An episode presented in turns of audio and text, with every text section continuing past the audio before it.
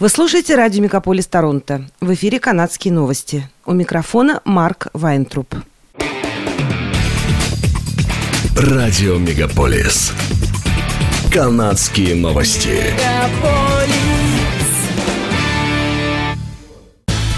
В эфире «Канадские новости» у микрофона Марк Вайнтруп. Канада вводит новые меры иммиграционной политики, включая предоставление трехлетних виз для жителей Газы, имеющих родственные связи с канадцами, а также для израильтян и палестинцев, уже находящихся в Канаде. Министр миграции, беженцев и гражданства Канады Марк Миллер сообщил об этом, отметив, что новый закон вступит в силу 9 января. В соответствии с этим законом палестинцы канадского происхождения смогут привести в Канаду своих супругов, детей, внуков, братьев и сестер из ближневосточных стран. Предполагается, что через воссоединение семей в Канаду смогут переселиться около 600 палестинцев. Тем не менее, Марк Миллер подчеркнул, что при обострении ситуации список беженцев, которых Канада готова принять, может быть расширен.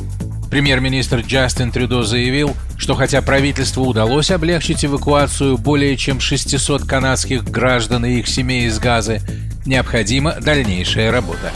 Одновременно с этим Канада уже договорилась с Египтом организовать специальные рейсы для беженцев, которые после прибытия получат все необходимые документы, позволяющие им официально проживать в стране. Правительство Канады планирует ввести новые правила, согласно которым с 2035 года все новые автомобили, продаваемые в стране, должны будут быть экологически безопасными и не выбрасывать вредных веществ. К текущим мерам, из которых 20% от продаж автомобилей должны быть с нулевым уровнем выбросов к 2026 году, увеличиваясь до 60 к 2030 году и достигая 100% к 2035 году. Необходимо отметить, что в Министерстве окружающей среды отказались комментировать данные цифры. Согласно отчету Канадского института климата, выбросы парниковых газов в Канаде продолжают расти из-за добычи нефти и природного газа. За последний год они выросли на 2,3%. Следующим летом жителям Ньюфаундленда и Лабрадора будет дешевле улететь в Европу, чем летать в пределах провинции. В апреле 2024 года WestJet запустит прямые рейсы между Сент-Джонсом и Лондоном. Правительство Ньюфаундленда и Лабрадора частично финансирует запуск рейса. Стоимость билетов туда-обратно составит около 1000 долларов. Это дешевле, чем перелет из Сент-Джонса в Вабуш, город на границе Ньюфаундленда и Лабрадора, и Квебека, куда стоимость перелета доходит до 1800 долларов, пишет издание CTV News. Правительство Ньюфаундленда и Лабрадора компенсирует расходы на поездки, которые совершаются в медицинских целях. Однако другие расходы не компенсируют. Мы не можем провести соревнования по керлингу в Лабрадор-Уэст из-за высокой стоимости поездки. То же самое с хоккеем, то же самое с любыми спортивными мероприятиями, сообщил Джордан Браун, который представляет интересы Вабуш в Доме собрания Ньюфаундленда и Лабрадора. Правительство провинции призвали ввести субсидии для сельских жителей на перелеты в крупные города. Такая программа существует в Квебеке. Жители Квебека могут летать из сельской местности в Монреаль, Сен-Убер или Квебек за 250 долларов в одну сторону. Девять картин, каждая из которых была продана более чем за 1 миллион долларов, стали рекордсменами среди частных коллекций канадского искусства, которые когда-либо продавались на аукционе. Аукционисты Коули и Аббот сообщили в пресс-релизе, что коллекция, включающая 29 художников, принесла 36,6 миллиона долларов за несколько аукционов в Торонто, которые начались осенью 2022 года и завершились в декабре этого года, пишет сайт cp24.com. В коллекции, которая тщательно собирала в течение 60 лет, собраны редкие, первоклассные и музейного качества картины, рисунки и скульптуры самых известных исторических художников Канады, включая членов группы семи Эмили Карр, Корнелиуса Крикхофа, Хелен Макникол, Кларенса Ганьона, Пола Пила и других, заявили аукционисты.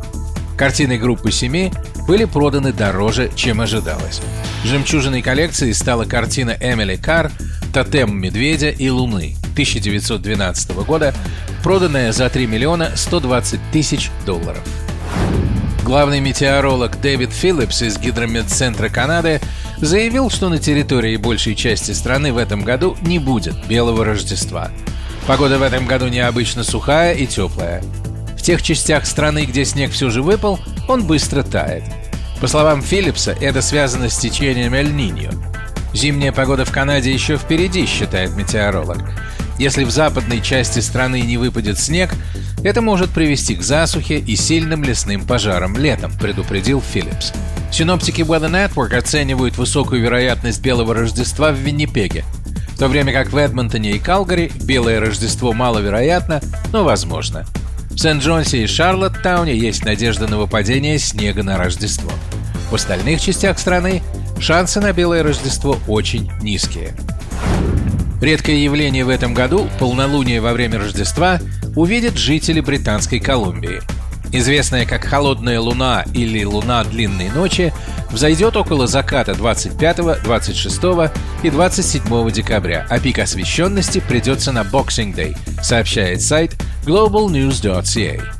Примечательно, что это не только последнее полнолуние года, но и 13-е полнолуние 2023 года – Желающим увидеть редкое зрелище советуем не пропустить его, потому что до следующего полнолуния в Рождество в 2034 году пройдет целое десятилетие. В этом году Рождество приходится на понедельник, а это значит, что длинные выходные не только порадуют жителей Торонто, но и повлияют на работу некоторых предприятий города. Однако это не касается открытых катков. Они будут рады поприветствовать всех желающих с 10 часов утра до 10 часов вечера, 7 дней в неделю. То же касается и большинства крупных кинотеатров. Они будут работать каждый день в течение праздничных выходных. Почти все достопримечательности года будут закрыты в Рождество, но будут открыты в день подарков.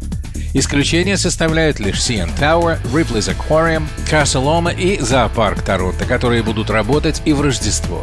Банки, отделения Canada Post и госучреждения не будут работать 25 и 26 декабря.